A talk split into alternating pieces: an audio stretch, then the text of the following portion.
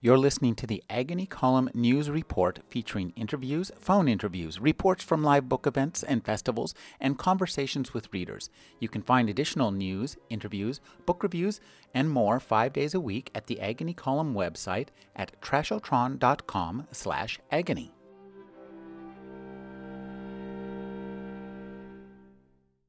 Laurie R. King is the creator of the Mary Russell and Sherlock Holmes series. It's been a long journey from the uh, Beekeeper's Apprentice to the Isle of the Mad. Her new novel is Riviera Gold. Thank you for joining me, Laurie. Uh, thank you, Rick. This book is such a delight. It is the vacation we all need. It has a beautiful time, a beautifully evoked place I, you must have had quite a bit of fun researching this one. I, I, I entertain myself all the time, as you know, Rick. Now, uh, when you originally decided to, to do this, did, did you wanted to go to Monaco? I mean, who doesn't want to go to the French Riviera? so, so talk about you know just in terms of figuring out a way to get your characters to a place where you want to go. Is it that, or did they get there before you? Some sometimes they do. Uh, sometimes I kind of stumble across a place and say, "Oh, m- maybe I'll write a book here." But in this case, yeah, you're right. Um, at the end of not the last book, but the one before that, the murder of Mary Russell, mm-hmm. uh, Mrs. Hudson, their beloved keeper, is for various reasons leaving England and Mary Russell says, But you have to tell me where you're going. And Mrs. Hudson says, You know, I've always been fond of Monte Carlo. So, you know, with no more of a hint than that, and not really quite sure, um, either the character or the author um, being quite sure that's where Mrs. Hudson ended up, um, we set off from uh, the island of the Mad to to the next book and ended up, as you say, in the south of France and and indeed um, find Mrs. Hudson there, which is uh, I think not a spoiler because you kind of figure she's there. now, now oh, I have to say it was odd, but I, I admit when, when, I'm reading a book, I kind of you know use a highlighter to highlight things. And one of the first things I highlighted for some reason was this description of a seaplane. And, and then today, when I thought about it, I thought, well you know, if you put a seaplane on the wall in the first act. now, have you been in a seaplane before? Is that did you research that by that aspect as well? Do you know? I, do you know? I haven't. I I don't. I don't think I've been in a seaplane. No, I'm sure I haven't. Um, actually, we were. my daughter and I had planned this summer to to go and spend some time with the, the grandkids uh, up near um, Victoria in Canada. And one of the things that made us decide was to look at the, the seaplanes that take off from Vancouver. There's a lovely um, area right outside the town that you can go and watch the planes come up and down. And I thought, oh, that sounds that looks really cool. Let's let's go do that. And of course, nobody's traveling at all this year, so um, but at some point we'll we'll get up there and I'll get to go on a seaplane. But no, no, I have been on a small plane, but not one that lands and takes off from water. Yeah, a good timing for that Riviera vacation too, by the way. Hmm. Since nobody can go anywhere anyway, you might as well go there in the pages of a book. That's right. It, it, it's such a, a wonderful feel to it because Mary Russell has a, a very pragmatic and practical approach, but she's certainly not immune to enjoying her circumstances, is she? she she she takes her pleasures where she can. Yes. Uh, early on, you you say that the hotel was where Edwardian formality lay. Outside it was all 20s. So you have put us in a really great kind of uh, place. A kind of a there's a nice little bit of contrast, a friction there. Talk about that place and evoking that place. Well, you know, it was a really interesting period. That set in 1925. Um, and it was a very interesting period in a, a lot of f- France. But on the Riviera, you had these two people, the Murphys, Sarah and Gerald Murphy, who had a gift for bringing people together. They had a gift for entertaining, not in a formal sense, but in a sort of almost let's create a family sort of sense.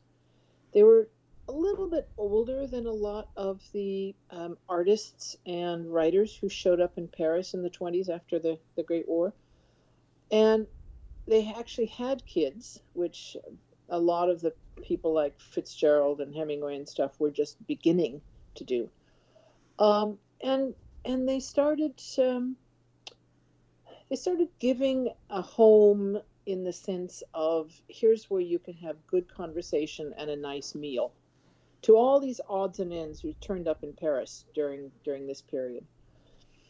And in 1923, a couple of years before this book is set, Cole Porter and his wife happened to rent a house on the edge of the the, the Cap d'Antibes, this peninsula, and um, and invited their old friends. They were college friends, um, Sarah and Gerald Murphy, down to stay with them for a few weeks.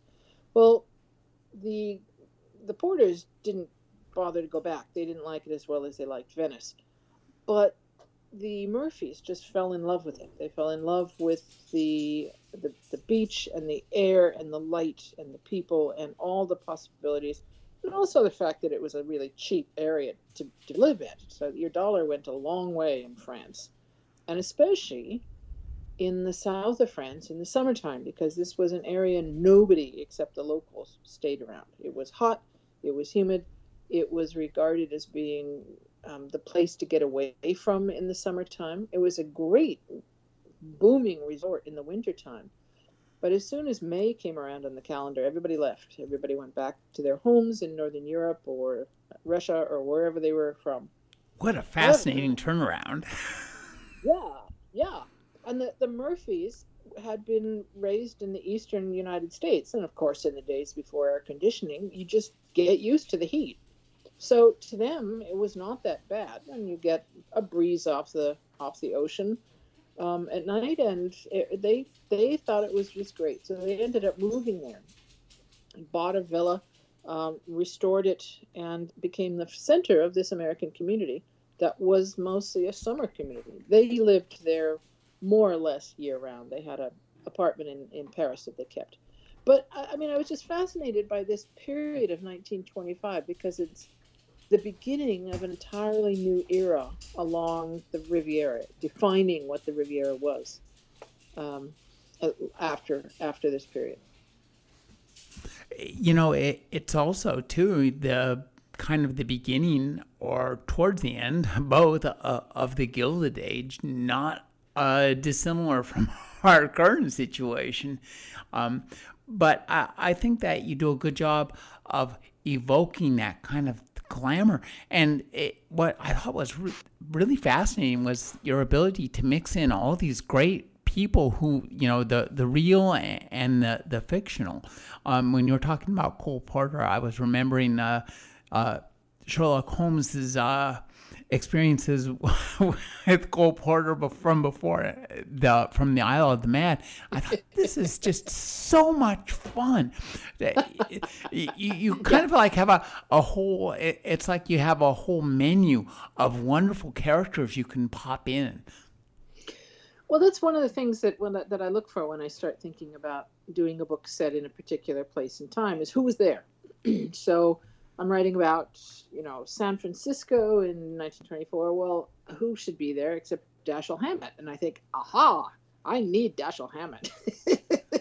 and you know, various uh, various um, you know army people, the the governor of um, Morocco, the and so when I go to the south of France, I look to see who's there, and the the Murphys are there, and they bring with them all kinds of people like um, John Dos Passos and F. Scott Fitzgerald and his wife Zelda and Picasso and a little early for Hemingway. Hemingway doesn't show up till later later in that year, but um, but you know all these people that are that are on this very lively American side of things, and then you know twenty or thirty miles down the coast you have Monaco, which in 1925 is really fashionable. It's a place that used to be popular.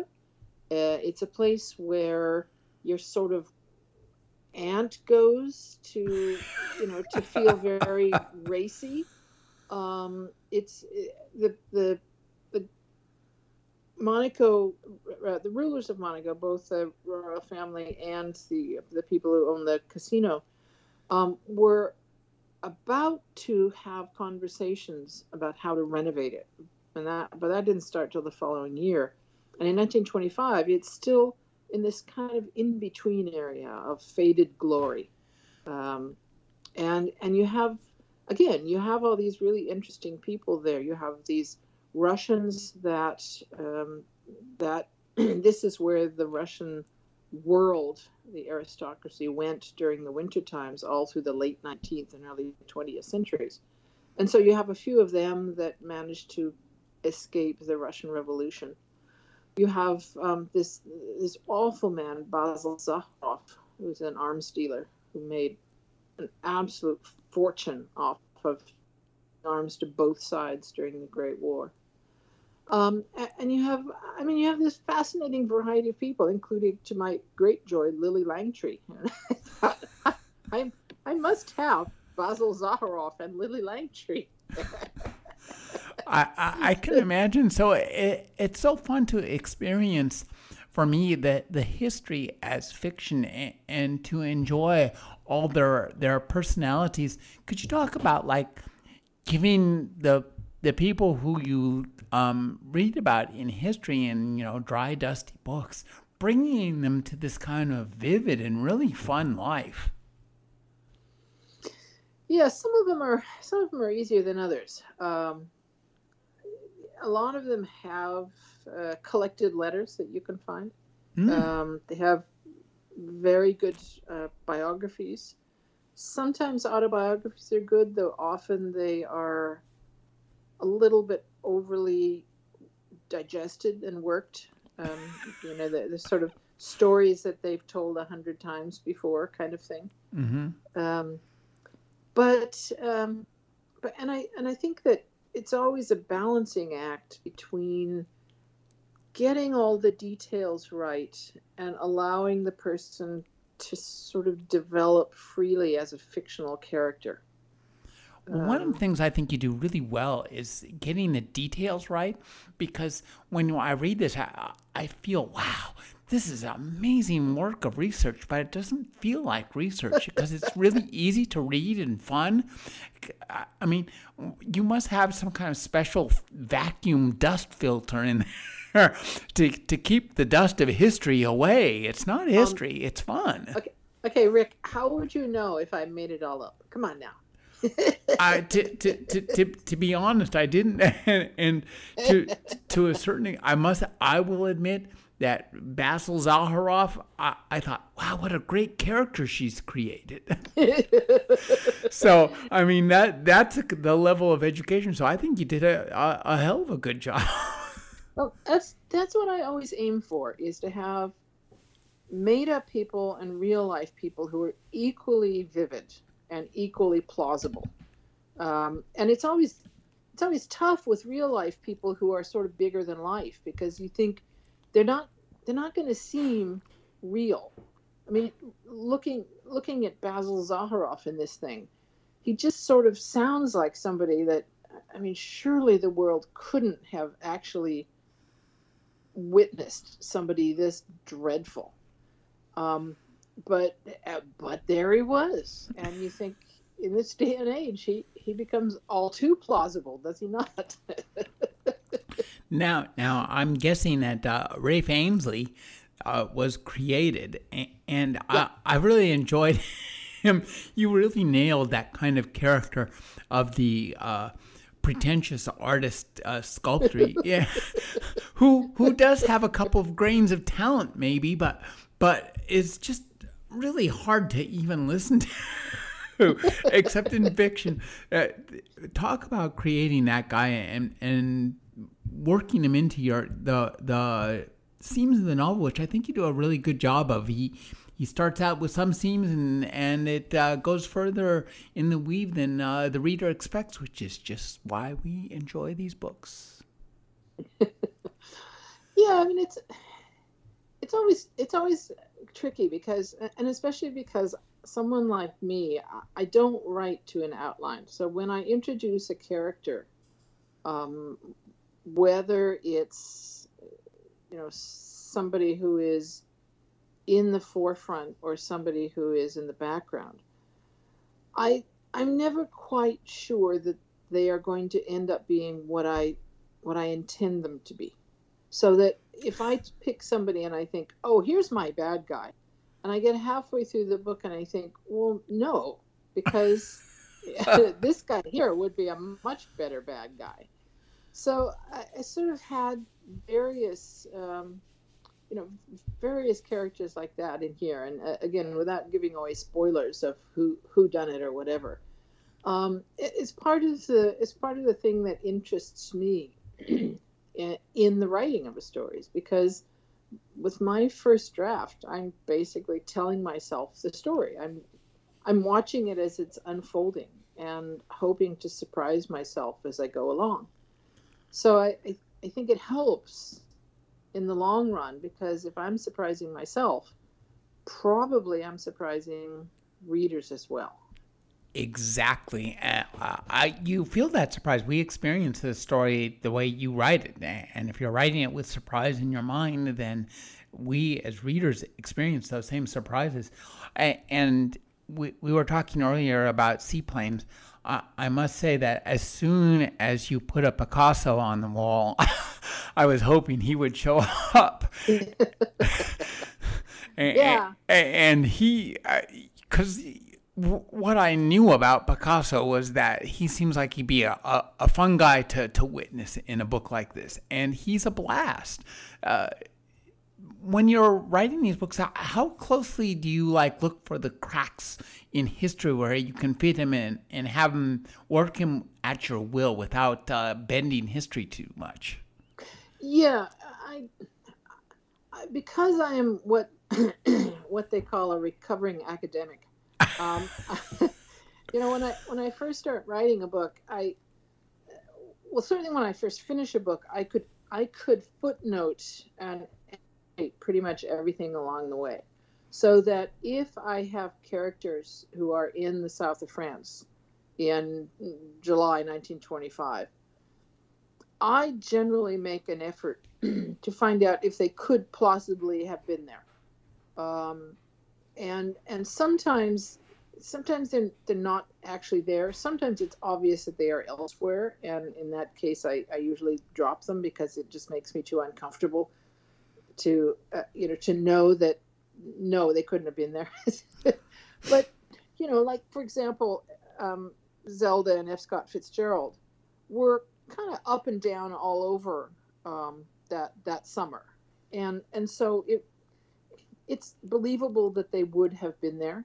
Mm-hmm. Um, but that's why, for example, Hemingway doesn't get a walk-on part because the the Murphys don't actually meet him until later in the year. Mm. Well, you know, it's only like five months out, and I could have lied, but I would have known, and people who knew Hemingway's biography would have known that they didn't meet till later. So I, I you know, I, I tend to sort of it's always awful when I write something and really depend on it and then find out it can't be. yeah, so that could be problematic. When that, when that, happens, when that happens, I almost always put a note in the after notes um, to say that, you know, Miss Russell claims that he was there in this this time, but he, you know, elsewhere it says that he was here, and I'm not sure which was right. But I, I didn't have to do that here because I had I had discovered where Hemingway was before that. One of the things you mentioned the, the, Russians earlier on, and I think that uh, this book gets a really nice, uh, a good dash of Anastasia. I, I long ago I, I read a, a book of, about Catherine the Great, and, and uh, that Russian history is so compelling and so full of uh, passion and craziness and over the topness. It, it's really nice to see them see uh, some show up in in this book, and you know it, it it seems feels really natural when you bring them on. Yeah, well, when I when I went to Monaco, um, the the place that I stayed in, I, I, I looked around for a place that had been around in 1925, and the, the, of course the bigger hotels all were. Um, and I chose the Hermitage because of its sort of alternate history of being where the Russians went. It wasn't it wasn't necessarily where all the English turned up, um, but it was it was a, a favorite with um, the Tsar's people when they would go down and you know one family would hire out an entire floor of the hotel and uh, and spend the winter months there.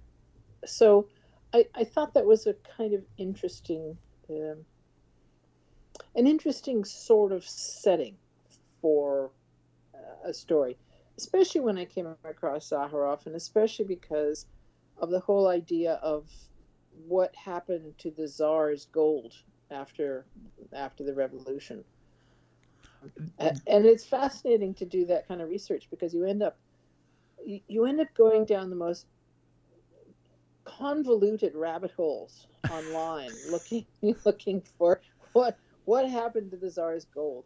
And and so you follow one thing and this is so it turned up here and and then you find out that all of the claims that it turned up here are based on one blog post that some guy wrote. Or, or or one newspaper article in the Siberian Times. Probably not the most reliable journal, journalism in the Siberian no, no, Times. No, no, not so much.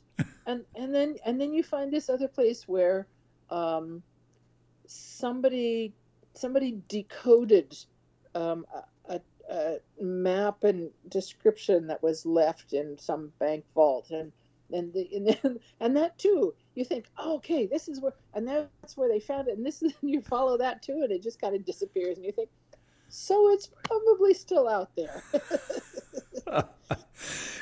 you know i i have to ask i think one of the the things that you did that was uh, fairly gutsy was to transform Mrs. Hudson, who's always been kind of, you know, an Aunt Bee presence in, in the Sherlock Holmes books, into like a fully fledged character in the in your previous book about her. So, talk about. Uh, tell me, did you get much blowback? Were people missing Aunt Bee? you know, I I think that. I have a feeling my readers a little are a little more forgiving than most. well, well, alternate takes on history. I can't imagine why, Rick. um, but I, I, I mean, when I wrote that other book, The Murder of Mary Russell, um, the the reason behind it was the idea that here you have this woman who had stuck with Sherlock Holmes for all these years as her tenant. And then in in my series, she actually follows him to Sussex. But of course, that's not in Conan Doyle's. Mm-hmm. but in my series, she follows him to Sussex, which gives you a character that forces you to ask why. I mean, why would any self respecting, sensible woman do that? because Sherlock Holmes must have been a nightmare to live with. Oh yeah. you know, it's just a, a crazy man.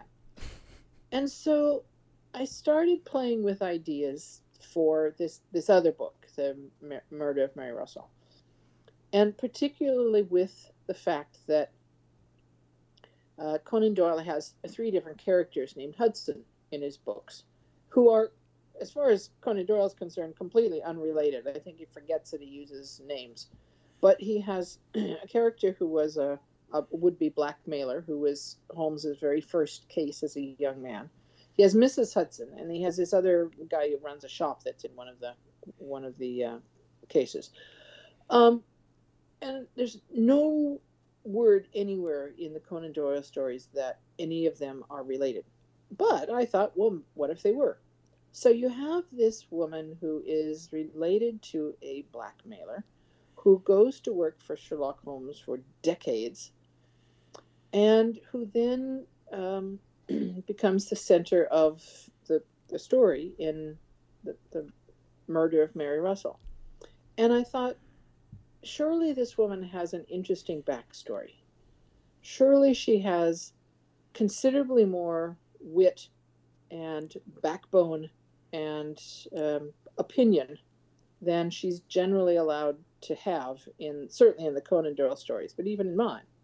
And that's where those books started. So in Riviera Gold, you get to see that theory that she is more than she looks uh, really open up, and you see exactly who she is. She's a woman of nearly 70 who, when she finally gets her freedom, um, is very clear on what she wants and what she doesn't. Well, I really like the way that the character is opened up, and, I think you do a really good job of revealing things. Uh, talk, you write a bit about this in, one of the, afterwards to this book, which are also really fun.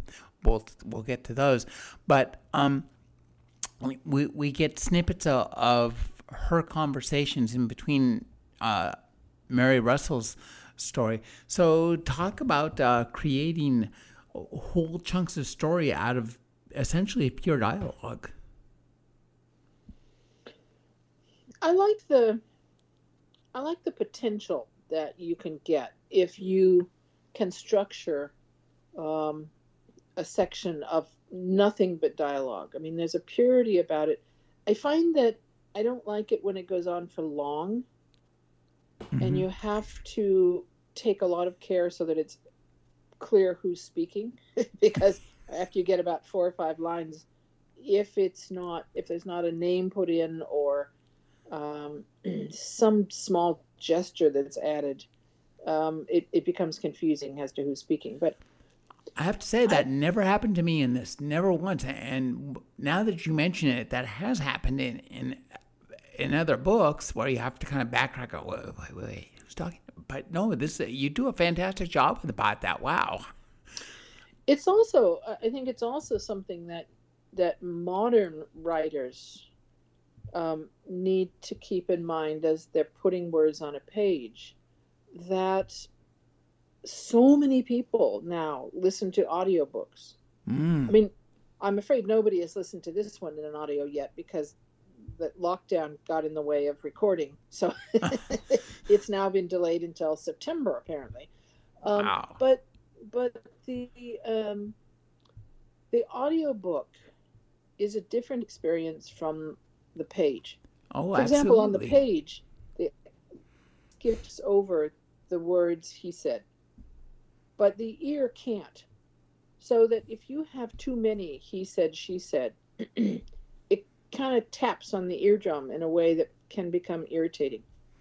Whereas mm. if you take care to, for example, make the person have a gesture and then the the bit of speech is just connected right out of that, it's easier for the audio reader and and listener to to keep it smooth and to make those speech tags disappear so, so that part of it is is an awareness of audiobooks, but also because I, I, you know, on the on the page you're wanting a back and forth and back and forth and back and forth rhythm that that isn't easy to get if you have to stick in he said she said all the time.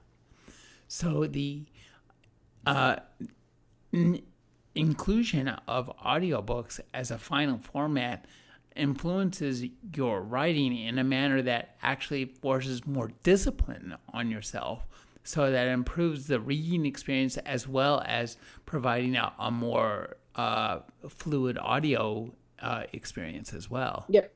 Oh yeah, and it's also, I mean, I've always, I, I always read a book aloud, um, in the final in the final version. Um, the proof pages, I always read aloud um, partly because that's a good way of catching anything that that isn't that you think is there and isn't, or vice versa.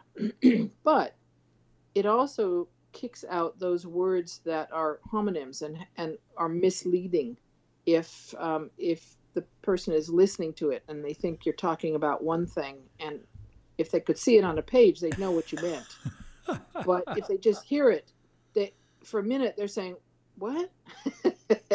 so it, quite often I'll change a word um, in in the proof pages um, because that sound is not instantly clear as to the meaning. Now, when you went into this, did you know what the mystery was going to be, or did you just launch yourself in and say, "All right, go"? Uh, let's see. With this one, I mean, there's there are actually two or three mysteries in, in this one that inter intertwine. Mm-hmm. there's Mrs. Hudson and her bearer bonds, which is a continuation from the first the first one that had her in it. And there's the question of of the gold. And you know, it, is there is the Russian gold going to surface somewhere in here? Um, there's the question of the murder and mm-hmm. where that comes from. And and there's also this this sort of sub mystery that has to do with um, with the family of Mrs. Hudson's landlady, mm-hmm. who are who, who are somehow involved with it. So you have these different threads that wrap together, and and some of them are quite ne- neatly tied off, and the mystery is finished. Others not so much, and I and I think that so long as the writer plays fair with the reader, when it comes to the main crime, that is, you know, the murder itself, mm-hmm. um, and solves that. I think that having certain questions left is not necessarily a bad thing. Well, I mean, especially in a series. It, yeah, exactly. That in the in the series, uh, do you do you know how far the arc goes from this? No. Tell me how long I'm going to live, Rick. oh, good. That's good to hear and now. I'll, and I'll and I'll tell you how many books I got left. now, one of the things that's fun to read about this is that you can come up upon phrases like even without the threat of a second war. yeah. So, uh, talk about writing something that's where you know the history before and after. So, I mean, with much fiction, you don't necessarily know what has happened before to these fictional characters, and you certainly don't know what's going to happen after them. So, uh, I think that uh, does the do the confines of history make it easier for you to navigate or, or more difficult? writing historical fiction um, has some, I mean, it has some drawbacks because obviously people know in general terms how something is going to turn out. You know, it's hard to write. It's hard to write about the threat of an apocalypse for a book that's set in the past, because you kind of think, well, well, no, it did, didn't happen as far as I know. Um, but it also enables I, I, mean on the other hand it, the positive side is it, it enables the writer to play some fun games with their reader so that you know you can kind of do a, a, a nudge nudge of we know what's coming even though the characters don't um, and and i think that I, I, I think I probably use it in almost all the books of, in in a general way, um, making reference to the situation, the situation that's current to her at the time, and wondering if it's going to stay that way. Well, the reader knows that that it's not. So the readers of, of 2030 know how our situation is going to turn out. well, well, we hope so. we, we yeah. our readers in 2030. Yeah. I, you know, I, I, am a little less sanguine about this than I was a few years ago, but you know, we sort of assume that people will still be opening books then. you, you know, um, uh, you do a you you put Laurie on on a boat for for uh, part the journey, and, and I thought you did a really good job, you know, creating that kind of atmosphere because Laurie or Russell. Mary Russell. Russell does not sorry. Russell do, you know it does not want to just like ride things out. She wants to participate. And so I talk about uh, the research for that and, and just adding that aspect to Russell's character, which is really fun and, and, it makes perfect sense. Yeah, I mean it's a it's a problem because I had wanted to start this um, in with the trip between Venice and the south of France, and obviously you can take the train. Um, I mean, in 1925, you could even have flown, but it wouldn't be there. Wouldn't have been much of a reason to. But um, but I thought, you know, she she has the opportunity to explore friendship in this book in the way that she doesn't always. Um, I thought she that... learns a lot about not only friendship but family in in the book, and to to put her with these people her own age who are not involved in any kind of case. There isn't any time pressure. There, there is just this simple bonding that I don't think I had ever done before in any of the books. I'd never let her just form a friendship. she always has you know, sort of a, a brief friendship will come up and then there'll, there'll, be a murder and you have to do this and they're involved with it. Whereas this one, even the death that is in is in the book isn't directly related to the characters that she becomes friends with. It, it's, I mean, it sort of overlaps the life, but not not in a way that affects her feelings about them. So I, I, I thought you know, it was an interesting way of of building on her personality. Well, I think one of the things you mentioned in this book too, where you, she built on her personality, is uh, you know that that she's she's killed somebody, and uh, it was nice. It was it felt right to have a character who has killed somebody ruminate upon that and outside of the the book or the scene in which it took place and to have that event affect how she perceives, you know, the world around her and the people around her and what's being done and, and you know, because she participates in lots of murder mysteries, murder itself, I think that that this is a you know, it's it's unusual because you, you uh, you'll read it, many a series where you know it, it it's you know death on wheels. But maybe you know those wheels always go past the death and the deaths don't trail along behind which they do in this book. And i think that that's you know a, a smart observation. Well it's always tricky as a writer isn't it? When you're doing a series like this because um, you you don't want a reader to need to have read the previous books. And, and, this series is getting fairly long now, so there's no reason why there should be baggage from every single story.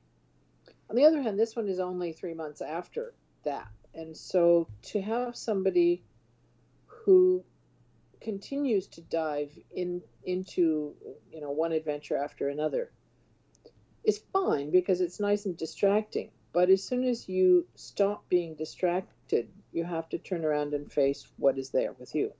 And I and I thought this was about the time for her to at, at least have some, as you say, reflection on on the thing. Um, it's, I mean, these are some people categorize these as as cozies, which generally speaking are not um, you know not gritty hard edge books. Um, on the other hand, I think that they are very human books. I I I really try and make the characters um, fully dimensional, and part of that is their history. Part of that is their talents, um, their weaknesses, their relationships. Um, and I think that at a certain point, when you have trauma in in somebody's life, it it undermines that character if you have the trauma be a sort of temporary thing. Um, I mean, it's it's boring in fiction to dwell on something, Mm-hmm. um, and to have to have the entire be all and end all of a character based on something that happened in their backstory is, you know, it's just more tedious than anybody needs. But to acknowledge it, I think, is necessary, and to grow around it and grow from it is is necessary. Uh, speaking of weaknesses, uh, Mary Russell discovers a weakness in one of the casinos. I, I wonder if we will see more of that. what her her, her penchant for gambling? yeah. Yeah, yeah. I mean, it's one of those cases where a writer has to write something, and um, I, I mean, I have absolutely no genetic um, predisposition for for gambling. I mean, it's the most meaningless thing in the world to me. I I, I can't see why anybody would do it. Yeah, I'm with you So- on that one.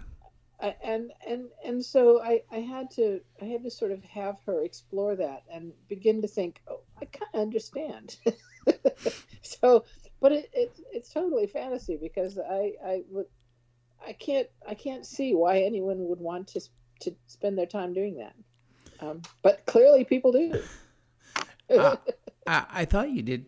Uh, you mentioned that you stayed at the Hermitage, and, and I thought you. I felt like you must have because the descriptions of the hotel were not not only had lots of detail, but you seemed to really capture the atmosphere. That kind of like slightly run down, once grand, still moderately popular kind of feeling uh, that that certain you know tourist one time tourist traps now more like you know they check in and, and they check out pretty quickly too Well, now it is extremely grand. Um, It is it is renovated. It's extremely grand. I mean, I felt like the cleaning lady there. It was such a funny funny place because I stayed there two nights, which was really all I could afford. And um, and and I, I mean, I I was granted I was at the tail end of seven weeks on the road, so I was a little bit a little bit run down. I was not wearing the kind of clothes that anyone else in the building was wearing. so I, I really was a fly on the wall for all of it. But um but but it was a fascinating place and they I mean they were very friendly and helpful and all the rest of it. It was just I really didn't fit in there. Uh, well now um I, I Mary is the main character in, in these books, obviously, and and Sherlock's uh, also a main character. He's kind of out of this book a little bit more, and I think that's what gives Mary the chance to make those those friendships. Talk about that decision, and also maybe uh, I, I'm hoping that this book leads to where I'm where I where it looks like it might be going at least. you like the vampires? yeah, I'm, I, I want to see Sherlock Holmes versus Dracula. Um, yeah, I I think that um, I mean these books that I always I always find that people love the scenes most that have the two of them together, hmm and they always complain if there's too much of it where they're apart. Um, but it doesn't work to have them together all the time as as much. Um, I think that much of Island of the Mad they were together, but there even there there were fairly long scenes where they went off and did different things and then came back together. So I, I think they're more interesting when they each have their chance to go off and be them rather than be the two of them together.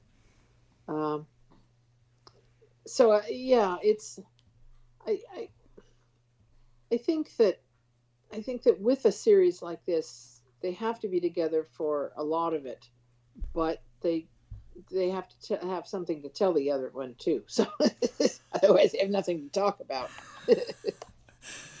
well, I, I, thought you do a you do a good job of of divvying up the, the duties, and it's nice to see uh, Mary, you know, really display some some chutzpah and, and you know to to the kind of this competition between the two that I think is pretty pretty interesting as well.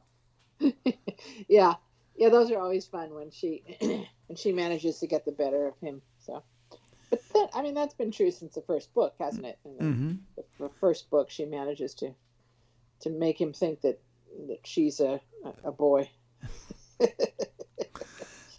now, uh, it, we are well into the the future, and I think we're currently are we in the future now where Sherlock Holmes has he fallen out of copyright? Um, there are still, uh, let's see, I think there's still eight stories under copyright. Um, uh, t- two of them, two of them went um, went back into public domain this January. Mm. Um, I believe the estate is claiming that there's still three years because you have three years to um, to lay a claim against it. So they're saying that they have another three years on them, which uh, okay. Um, so there's there's a, a, few tail end ones, so that the last seven, eight, depending on how how you judge it, stories um, are are under copyright. But the character himself, Sherlock Holmes, the main characters, Mrs. Hudson, Dr. Watson, Mycroft Holmes, Inspector Lestrade, all the rest of them, um, those are established as being public domain. Uh, and that leads me to my next question. Uh, how are we looking how good are we looking for to see this come to film? It seems like this would be a, a, a natural that it, they're they're made for it to be movies. There's a production company in England that has the option on um, on doing. They wanted to do a, a, a, series of series. I think they're looking at three or four uh, series in the in the British sense of like eight or ten, I think, mm-hmm. um, per series, based on Beekeeper and let's see, Beekeeper at O Jerusalem and Monstrous Regimen. I think they're they're looking at now. I, I can't really remember. I haven't seen the scripts yet, mm. um, but they are. I, fortunately, none of it is far enough along that it got hit by lockdown. Um, mm-hmm. You know, I feel so sorry for anybody who is just about to start filming because there they are looking at the green screen and thinking, maybe we could do this.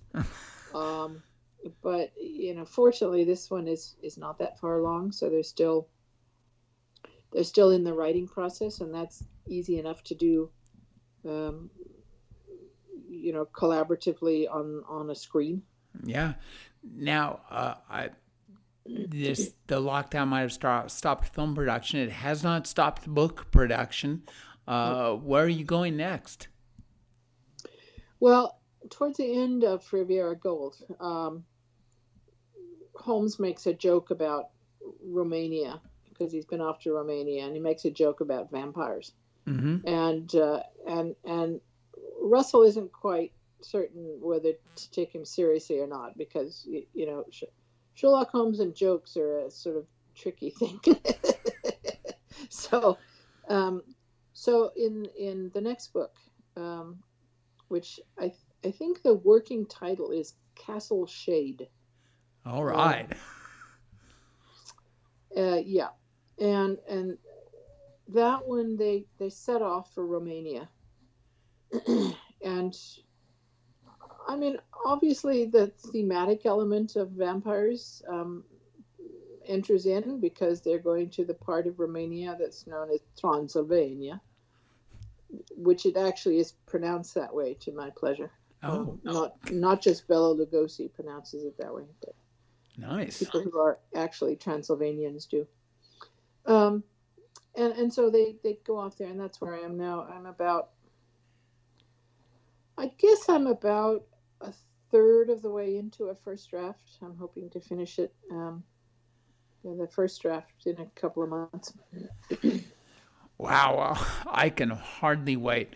Uh, I, I, did, were you planning on traveling to Romania? Oh, I've been there. Oh, yeah. okay. Yeah, um, wow. a couple years ago, uh, on the same trip that went to to uh, to Monaco. Mm. Um, a couple of years ago, a couple uh, some friends of mine who run the Poison Pen Bookshop in Scottsdale said, "Hey, we're going on a river cruise for the Lower Danube. Why don't you come?" And I said, "Oh, okay." Um, and because I'd never been on a cruise, I'd never been to that part of Eastern Europe. I'd never, and so I thought, well, you know, why not? So I went off uh, as a sort of a, a tardy celebration of my 65th birthday, a couple years late, but you know, more or less.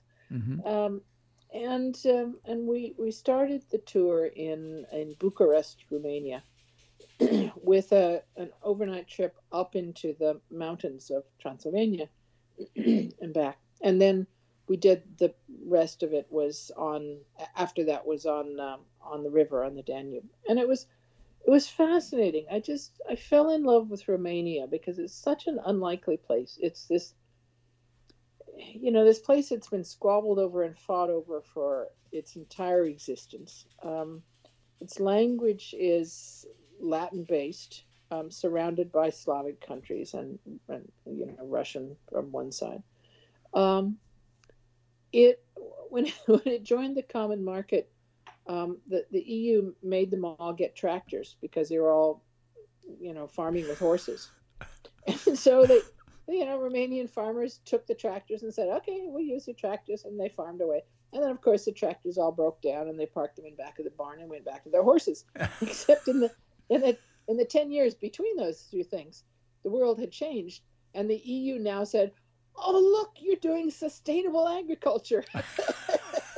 and, and Romania said, "Okay." so, so you know, Romania has gone from being the sort of, you know, feudal society version of the common market to being the cutting edge, modernistic, sustainable green solution. Uh, there you go.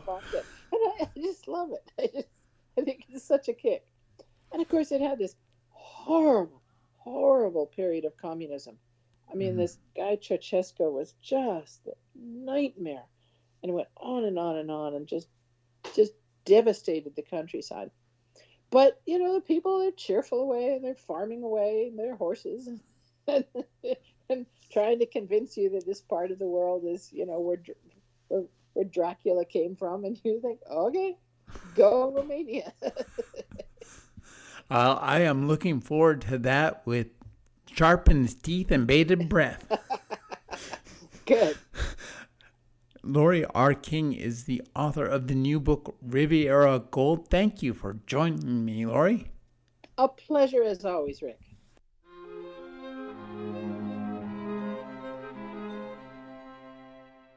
You're listening to the Agony Column News Report featuring interviews, phone interviews, reports from live book events and festivals, and conversations with readers. You can find additional news, interviews, book reviews, and more five days a week at the Agony Column website at trashotron.com slash agony.